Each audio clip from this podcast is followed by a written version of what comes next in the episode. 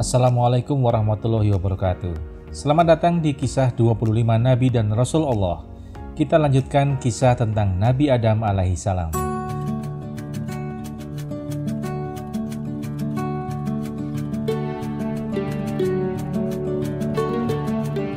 Setelah iblis membujuk dan menghasut Nabi Adam untuk memakan buah kuldi, ia langsung menolaknya. Namun iblis tidak habis akal. Dibujuknya Hawa untuk memakan buah kuldi dan kali ini bujuk rayunya berhasil. Hawa dibuat penasaran dengan buah kuldi sehingga akhirnya ia merayu Adam untuk ikut memakannya. Karena dirayu istrinya, Adam akhirnya ikut memakan buah kuldi tersebut. Dan akhirnya datanglah hukuman Allah kepada mereka. Adam dan Hawa kemudian memohon ampun pada Allah dan doa permohonan ampun itu diabadikan dalam Al-Quran Surah Al-A'raf ayat 23. Rabbana zalamna anfusana wa ilam taghfir lana wa tarhamna lanakunanna minal khosirin yang artinya ya Allah ya Tuhan kami kami telah menganiaya diri kami sendiri dan jika engkau tidak mengampuni kami dan memberi rahmat kepada kami, niscaya kami termasuk orang-orang yang rugi. Allah Maha Pengampun, sehingga permohonan taubat Adam dan Hawa diterimanya. Namun, tetap dengan hukuman, mereka harus keluar dari surga. Nabi Adam diturunkan di Bukit Sri Pada di Sri Lanka, sedangkan Hawa diturunkan di Jazirah Arab. Setelah mereka menjalani kehidupan selama sekitar 40 tahun, Allah mempertemukan mereka kembali di Jabal Rahmah. Kemudian mereka berdua hidup bersama di bumi dengan anak keturunan kembar yang sangat banyak dan berpasang-pasang. Allah juga mengajarkan cara bertani kepada Adam dan Hawa hingga kelak mereka beranak pinak.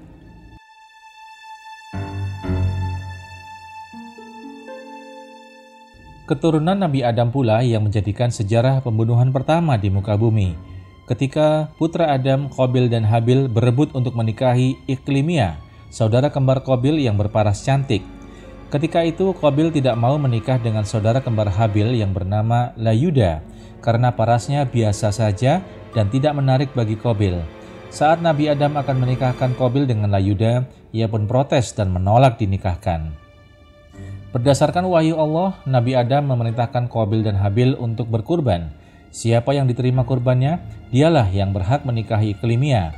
Karena Kobil adalah seorang petani, maka ketika perintah berkurban turun, ia menyiapkan kurbannya berupa gandum dengan kualitas jelek dari tanamannya. Ia tidak peduli apakah kurbannya diterima atau tidak, karena perasaan sombong dan dengki sudah menguasai hatinya. Sedangkan Habil karena seorang peternak kambing, ia memilih kambing yang muda dan gemuk untuk dijadikan kurban. Ia berharap Allah akan menerima kurbannya. Setelah kurban keduanya dipersembahkan, Allah menurunkan api yang berwarna putih, dan dengan izin Allah, api putih itu membawa kurban Habil sebagai tanda kurbannya diterima, sedangkan kurban Qabil tidak diterima.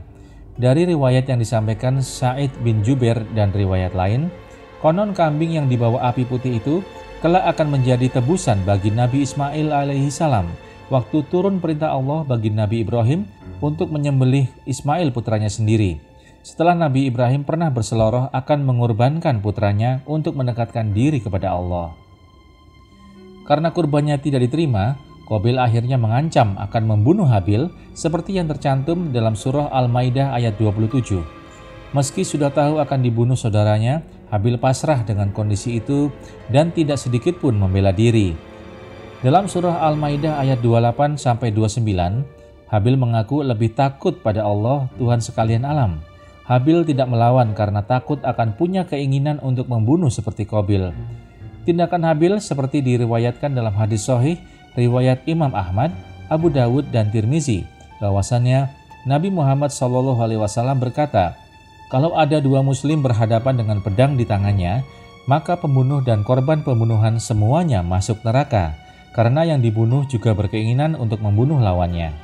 Setelah pembunuhan itu terjadi, Kobil meninggalkan jenazah Habil begitu saja karena ia tidak tahu bagaimana caranya memakamkan jenazah.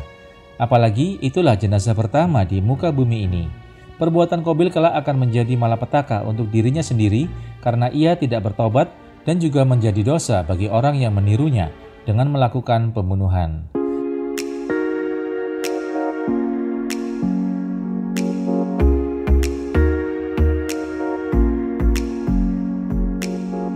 Demikianlah kisah tentang Nabi Adam alaihissalam.